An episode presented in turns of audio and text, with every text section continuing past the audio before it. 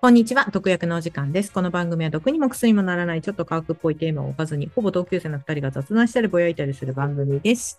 今週もよろしくお願いします。はい、よろしくお願いします。はい。じゃあ、近況。近況というか、近況というか、えっ、と、前回、おみこちゃんが熱中症にかかった話をしてたんだけど、うん。なんだっけ、えっ、と、日経、まあ、私の最近のデータは、情報を私の最近の主な情報ソース。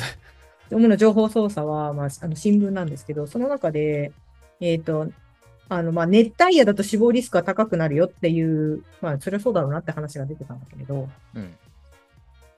まあ、筑波大の人たちが出てて、で、えっ、と、まあ、それの1位が、まあ、北海道だよって。北海道がリスクが5.9倍になるよっていうのが出てたんだけれど、うん。でなんでかっていうと、北海道ってエアコンないんですよ。ついてないんですよ。クーラうんー。の部分が不要だったもんでってことなんだよね。そうそうそうそうそう。なので、北海道と青森が異常に高かったよって話をしてて。うんで、一番多いのが虚血性心疾患。あと脳梗塞うん。のリスクが高まるんだって。はい。うん。なので、あとは肺炎らしい。はあ、肺炎。心心血管疾患、脳梗塞、肺炎うん。で起こるって書いてある。うん。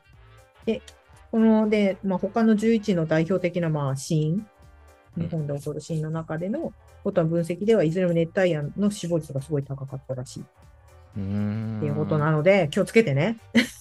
気をつけてねって。うん。はいい。や今年あの特に北海道の人気をつけてね。そうなんですよ。エアコンついてないから。まあ、よくね、地元の友達とか、うち実家の方はつくついてるんだけど、うん。友達の同級生の家とかはまだついてないって言ってて、うん 夜、夜きつい。まあ、言うても、えっ、と、北海道で、あの、すごい、なんだっけ、めちゃくちゃ気温上がるところもあるけれど、まあ、大体32度ぐらい。で、夜は大体22、3度なんだけれど、うんまあ、その昼間のちょっとその時間帯がね、こう耐えれないっていう子たちが多い。うんううんん。なんかもしかしてなんだけど、あの、一度温度が上がり始めると、北海道の家を勝手に想像すると、うん保温性が高いんじゃないのって思ったり。ああ、まあそうね。だから風を開けっぱなしにしといて、だから無風状態だと本当に結構きつい。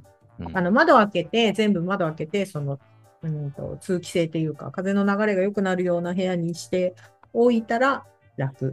だから、うんこっちの風がないじっとりした暑い日みたいなのが起こるともう大変。うん。みたいな感じなんで、みんな熱中症気をつけようね。ね、なんか、危ねえぞっていう啓発パターンの。だけど、同じ日の新聞で、えっ、と、土曜の牛の日だったの、これ。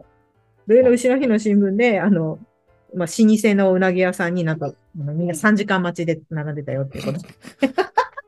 うーん、まあ。うーんって思ってなんか何事もなく食べて帰ってこれたらいいけどさ、ね、危ない行為ではあるかな。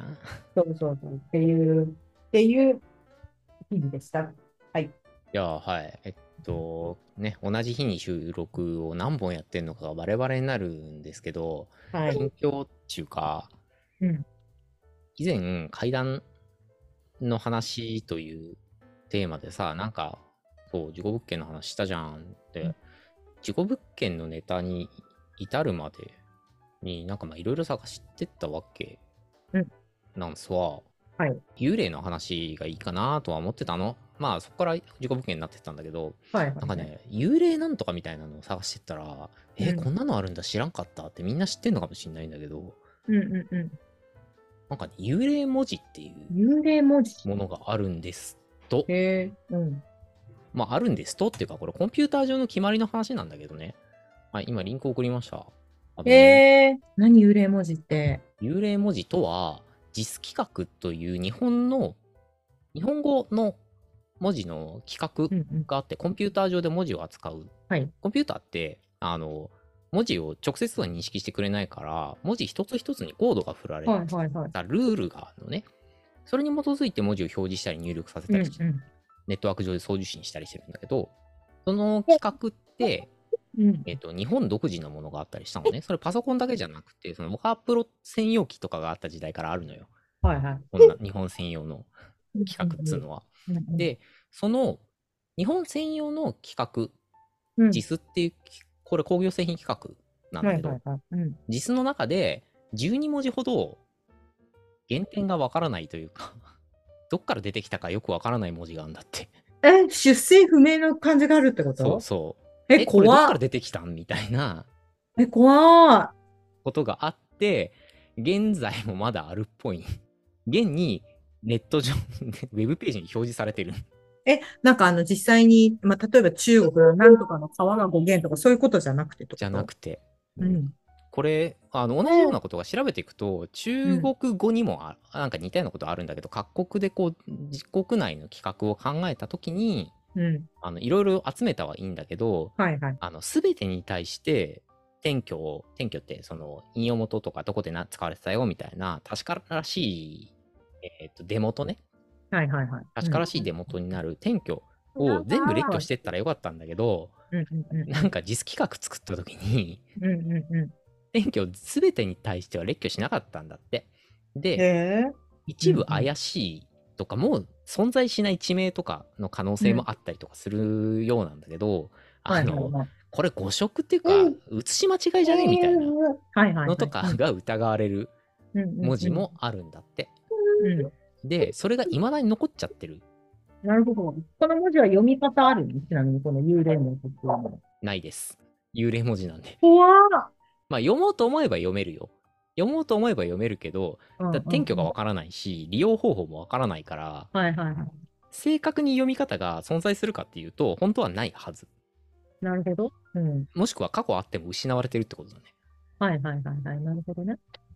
怖っ。まあ、で、なんでこんなもんがまだあるのかっていうと、ちょっと事情があって、うんうんうんあの、ユニコードっていう文字コードがあって、これっはいはいてバンコク共通の共通規格として運用されてるのね。うんでうんうんうんユニコードに日本語を表示させるっていう中では、JIS 規格の基本的な部分をそのまま移植しちゃってるの。はいはい。あまあ、各国があの基本としてるもののかなりベースの部分は各国がななんか国内で作ったものをはい。集合させて、で全体にこうコードを再割り当てしていくっていうはいはいはい。うんことで作られていったのね。うんうん。なるほどで、ね。このユニコードの中にもう幽霊文字含んだまんま 移植済みですっていう。ああ、なるほど。今更変えられないっていう。なるほど。じゃあ、永遠にこれらの文字は読まれないまま存在だけはしてくる。かもしんない。あとこういう幽霊文字っていうネタとしてだけずっと再生産され続けるああ、まあ確かにね、可能性はある。るなと思っ。ちょってと都市伝説っぽくて面白い。ね。っていうの見っけちゃったよっていう近況です。見っけちゃって、ははーっつって、でもこれで、これで番組一本撮るのきっちいなと思って、まあじゃあネタとしてね。なんかただ個人で楽しんだっていう近況でした。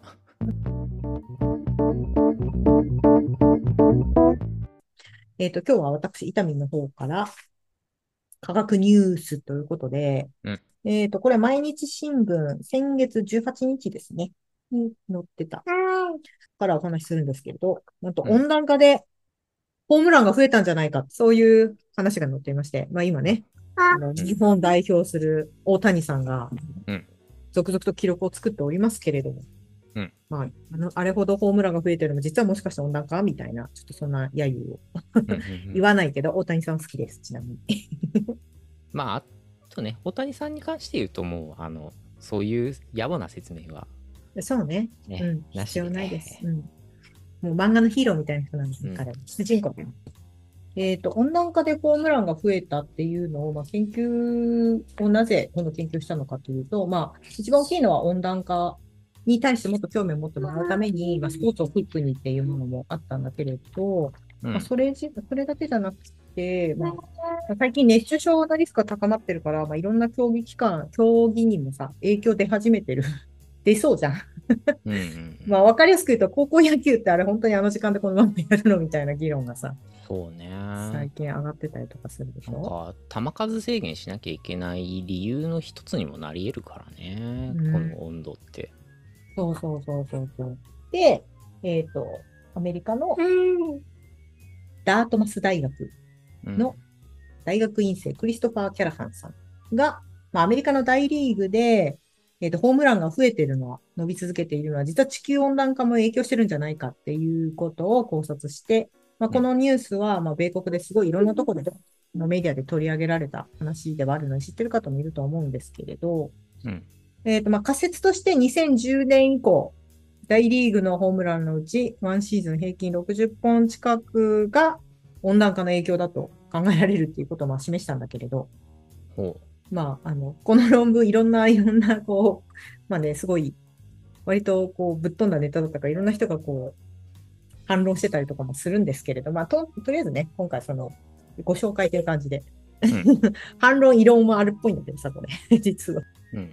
あこれやろうとしたのは、うん。えっ、と、単一の理由でホームランが増えてるっていうよりはいろいろあるんだろうけど、うん。えー、と平均気温の上昇の効果だけをなるべく抽出ししてその影響を受けてるのは何本なんだっていうのをカウントしようとしたってことそうそうそう、そういう感じ。うんで、えっと、なんでこれが可能になったのかっていうと、うん。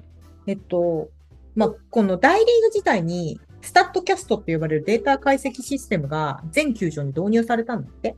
うんで、これを導入することによって、選手やボールの動きとかを細かく精度をまあ分析して、それこそ、ルール違反とか、ボールとか、ストライクとかも見ることができるようなデータが入ったうんが、のがすごく大きい。なので、このデータから、まあ、ボールの動きとかを、まあ、初速と打ち出す角度とかがハイスピードカメラで記録されてるのね。うんうんうん。で、まあ、仮説の一個として、初速と打ち出す角度が同じでも、ホームランになったりならなかったりする場合に、まあ、気温などの他の要素が関係してるんじゃないかっていう。うんうん。まあ、なので、さっきのネボさんと同じよううんなの仮説とうんうんうん。なので、まあ、いこの精度の高い、えっ、と、分析システムが入ることによって、要は気温以外の要素をちゃんと排除することができるようになったっていうのが大きいみたい。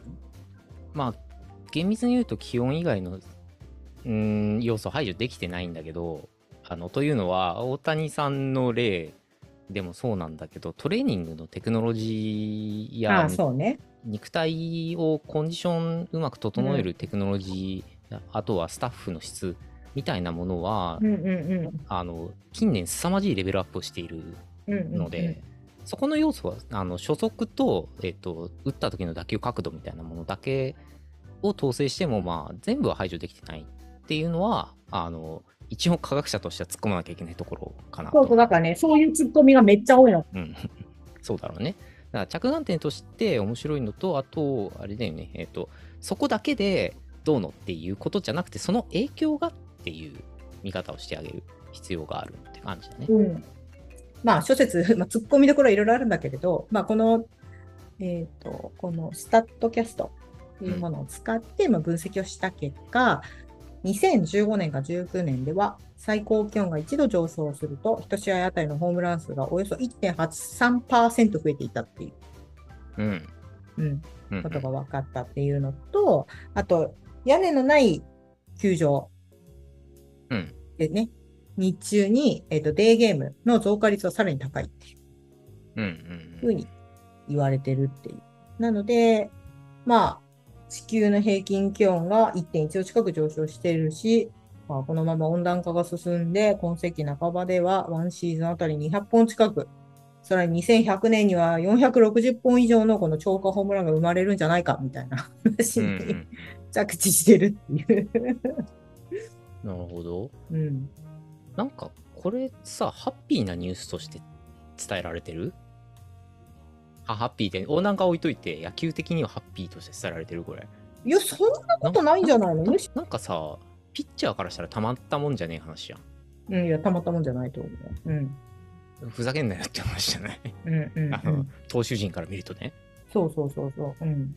これもしかしてそのネタを拡張できるとしたらホームランの数っていうことで見ちゃうとあの、うん。どうかなって感じはするんだけど、はいはい。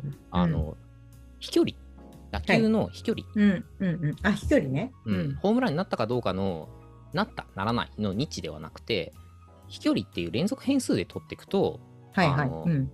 なんだろうな、じゃあピッチャーはピッチャーです。さうんうんうんなんかもう本当にそれが真実だったらだけど、あ飛距離を伸びてるんだねってはいはい。ことであれば、じゃあ、あの内野フライで打ち取ろうと思ったものを外野フライにするっていう戦術変更とかさ、打ち取ろうとするための,、うんうんうん。あの戦術変更とかっていうヒントにもなるかもしれなくて、うんうんうんうん。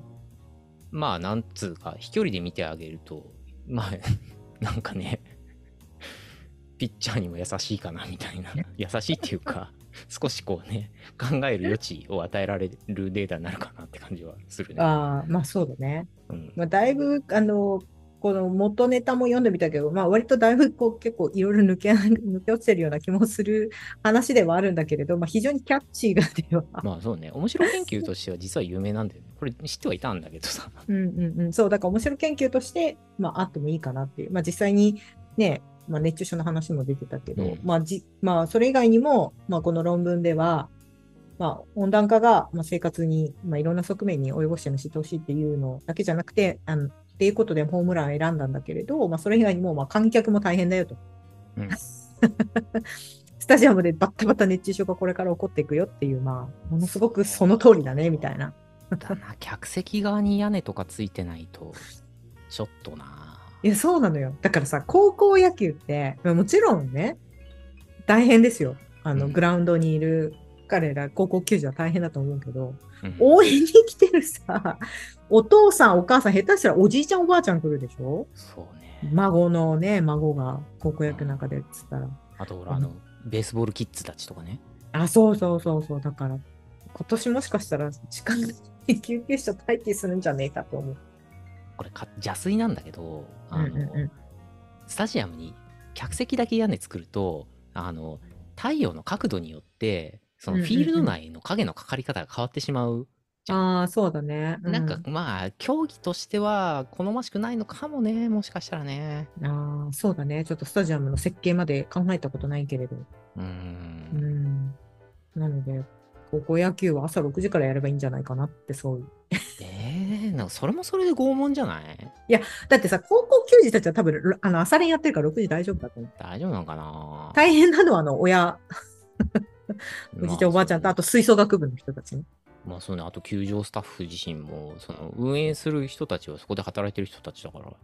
そうそうそう。でも、そのぐらい早くしないと、だってもう最近朝8時過ぎたら30度超えてんでしょ？まあそうだね。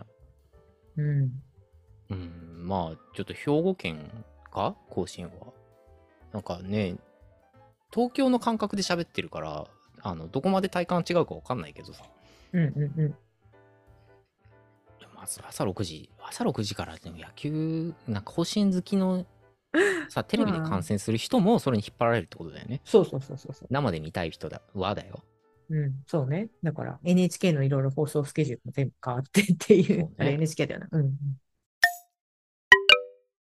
一応い、あの、はい原理として、本当にそうなのかっていうことより、あの、原因と結果だけで因果を、あの、一直線につないだ分析をしているから、うんあの、原理は推測に過ぎないけど、これは気圧の問題だってことでいいの、温暖化で。あ、そうだね。うん。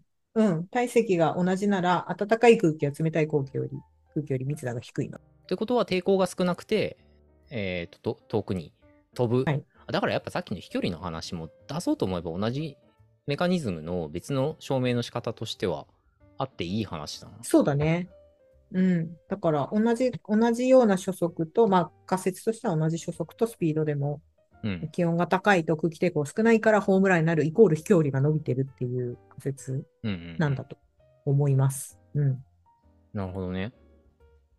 うん。せっかくなんで俺の手持ちネタをはい、お願いします。暑いとスポーツがどうなるかっていうああ、そうだね。それは知りたいな。反則が増えます。ああ、そう。なんで？みんな頭ぼーっとするから？えっとね、プロセスじゃなくて、これもあの原因と結果を一直線につないだ研究なんだけど、まず一つは、えっとうん野球だとはい、野球。デッドボールが増える。うんああ、そう。手元が来る。うん。同じようにあの過去の蓄積されたあのメジャーリーグってあのそうスタッツデータ統計データはいはいはい。が、あの蓄積がすごい長いしいっぱいあるのよ。うん、うんうん。でしかも公開されててうん。あ、まあそね。でそれを使って研究した人がいて、はいはいはい。えっとね、1991年うん。の、えーっと、リーフマンっていうのかな？っうん。ていう人の研究で、まあ、これはあの社会心理学の分野うん。でやられてたやつなんだけど、うんうんうんあの気温と攻撃性はい。の関連性を見ようとした研究っていっぱいあるのよ。なるほど。攻撃性ね。やたらとこう気温が高いと車に乗ってる人はクラクション鳴らすかみたいな研究とかもあ,、ったのよあ。ったあったあった。うん、なんか聞いたね、それね。うん。うん、で、うんまあ実際鳴らすという観察研究はされてたりするんだけどまあうんうんう攻撃性とあの気温というよりはまあ実際その人が置かれているうーんと環境の不快度。の関連っていうのをよく研究されてた時代があってさ、うんうんうん。で、えー、とデッドボールが増え実際増えるとこれを説明するには攻撃性が増している手が滑ったっていうのももちろんあるかもしれなくってそこの原因は排除できてないんだけどうん。あの例えば、うん、と代替説明しようと思うと、はいはい。あの気温が上がると、はい。えー指先の汗の量が少し変わるから、はいえー球筋のコントロールがうん繊細なもんでブレるっていう代替説明ができるかもしれないんだけど、うんうんうんうん。かもしれないんだけどうん。それって全部デッドボールになりますかって話うん、まあそうですね。そう、そうですね。はい。だから一定量、えーと攻撃性で説明可能なんじゃないかっていう全部攻撃性で説明しようっつんじゃないんだけど、はいはい、はい。デッドボールだけに絞った時にもうめっちゃ増えんねんっていう、急にカクッとデッドボールの数が増え始めるのがえっ、とね26.5度から31.5度やばいじゃ。になんった時で、そそこのあたりのラインから32度以上になるとスコーンってはいはいはい。うん。デッドボールの数が増えるよ、うんやばいやばいやばい。うん。うん。って感じなんだけど、まあ、統計的には、あの弱い相関はいはい。がありましたっうんうんうんて感じ、なるほどね。すごい強い相関ってわけじゃないけどね、うんであとアメフトははい露骨に、えー、と反則うん。を直接的に分析してて、うんうんえーっとアメフトのケースは2016年かはいはい。うん。クレイグさんの研究うん。を引用しますと、あまあ、アメフトっていうか、まあ、その現状ではあの NFL、フットボールっていう言い方だけど、うんうんうん。でこれもアメリカねあの、はい記録された反則を攻撃的なものと非攻撃的なものに、まあ、一個一個見てってはいはい。大変だねこれデータ整備するのね。うん、一個一個。見てって、うん攻撃的なものと非攻撃的なものに分けて日に結果が分かれるようにして気温で説明を試みた、まあ、回帰分析をしたんだろうねきっと。はいはい、なるほど。うん。でしたら、えー攻撃的な反則、うんうんうん。えーっとね攻撃的な反則はね分類がいくつかあって、はいはいえーっとアンスポーツマンライクコンダクトだからあのスポーツマンシップにのっとってないってことそうですね。うんっ。ていう分類とか相手のフェイスマスクをつかむうんうんうん。とか特定のファールに定められてないやつあの、はいはいはい。あのね大学のとある大学のあれで問題になったやつとかね そうね。うん。とかね、うん。とか、えっと審判を愚弄するっていう行為はいはいはい。うん。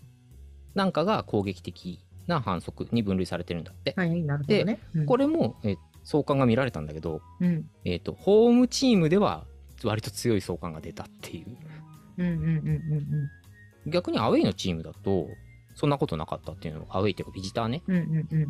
だとその相関が、まあ、あの見られなかったっていうのは何なんだろうこれはって感じなんだけどこのデータのみを使って解釈するとホームゲームだと暑いと攻撃的な反則が増えるという結論になっちゃうんだよね。はいはいはい。うん。まあまあ一連の攻撃性研究の流れの中で行われた暑いとスポーツどうなるかの、えー、と研究2つでした。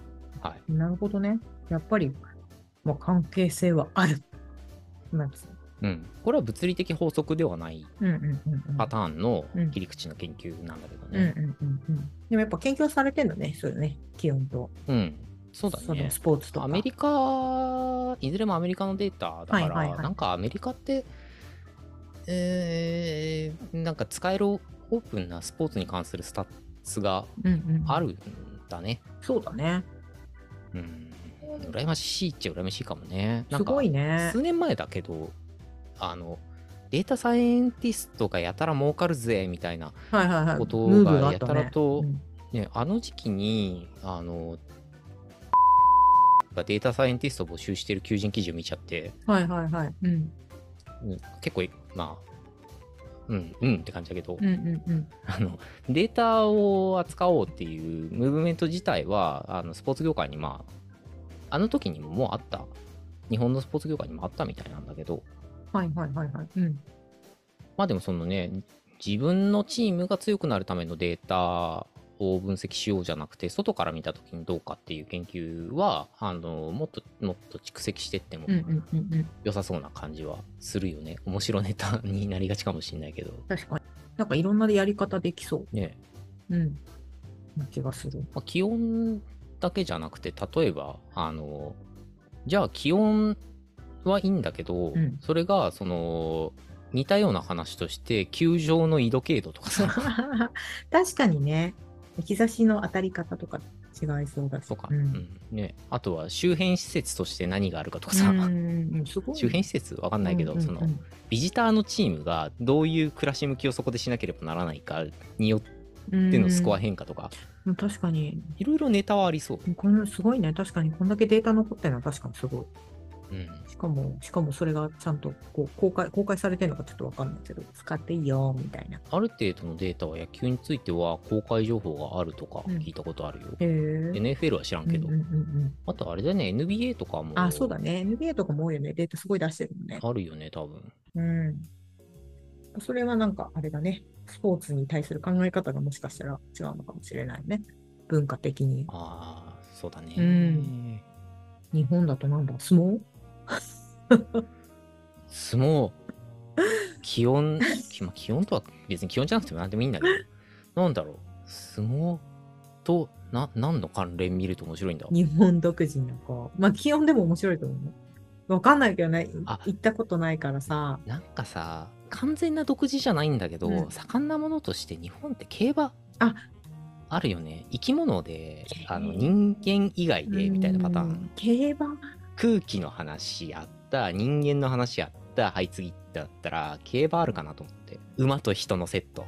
競馬は確かにもうデデータ、データ、データ、データだよね。もう。データ結構溜まってるよね。溜まってる。公開してるか知らないけど。溜まってるし、それでだって、あるでしょ、読読む人たちがいるわけでしょ、ここわかんない。まあ、ある程度はね。うん鉛筆さしてる人。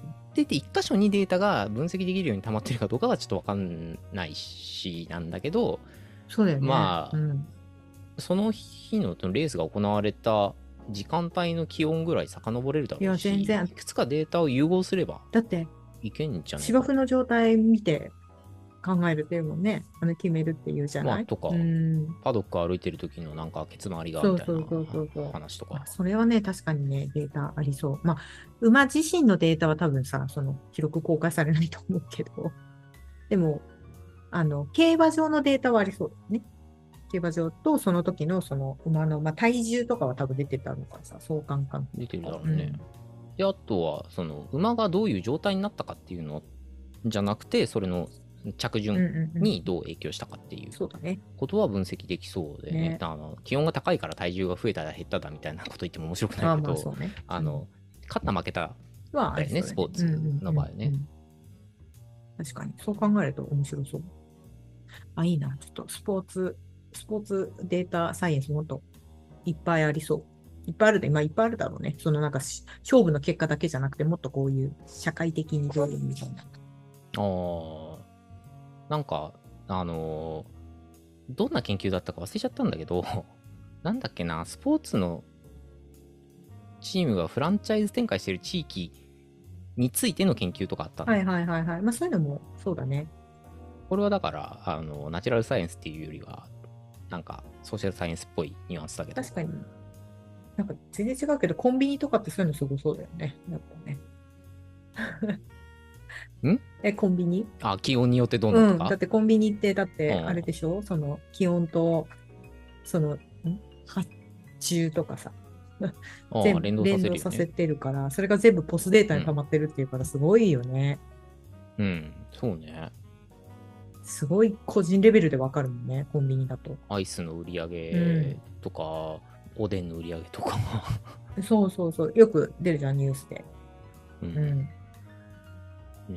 コンビニなんて欲しいものが欲しい時に手に入るっていうことだから、やっぱりタイムリーに少しニーズを先読みして店の中を埋めとかないと、うん。アイス買いに来たのに一個もねえじゃんみたいなにならないように、そうだよえね。ーした方がいい業態だからやっぱ進んでたよね。うん、進んデータの使い方について進んそうだね。進んでるし、きっと、多分そのデータの、今も言ったけど、データサイエンスさんたちがこぞって分析してたんですよね。まあ、社内でもまあ。データサイエンティストって言葉がない時代からやってたからね、コンビニ業界はね。昔は多分手書きのデータとかからやってただろうからね。だって。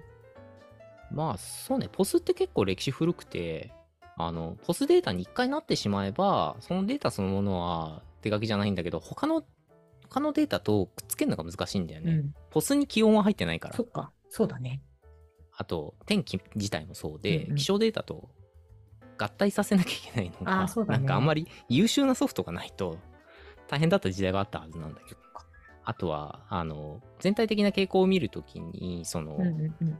その顧客の属性みたいなものうん。で、やっぱポスには、うん。あのただお会計しただけのデータにはないってうんういうんうん。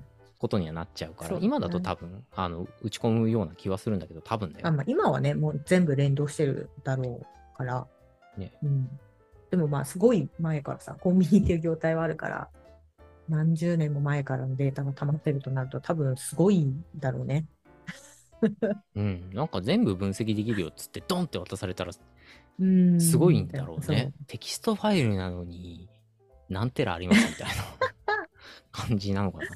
ああ、なんかちょっともう今日はもうあれだから、まあおしまいだけど、なんかこのデータをドンと渡されたら、こんなこと分析してみたいみたいな妄想会取ってもいいかなと思ったの。ああ、そうね、そうね。自分だったらこのデータあったら、こういうことやってみたいかも、みたいなさ。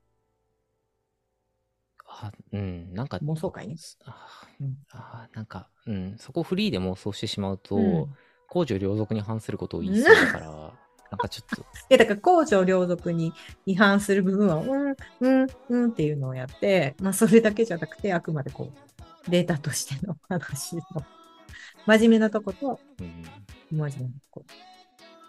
まあ、例えばさ、例えばさ、気温でもいいし、その経済指標でもいいし、なんか外部的な要素と、はいはい。その、に入ってから出てくるまでの時間に何か連動性があったら面白くない？例えば、はいはいはい。不況が進めば進むほど、ご休憩多いよとか、ああ、まあ確かに。確かに。え、そどうしてもでもやりたいんだね、みたいな。そうね。あと、あ、その年齢層が増えるんだ。とかね。ああ、そうだね。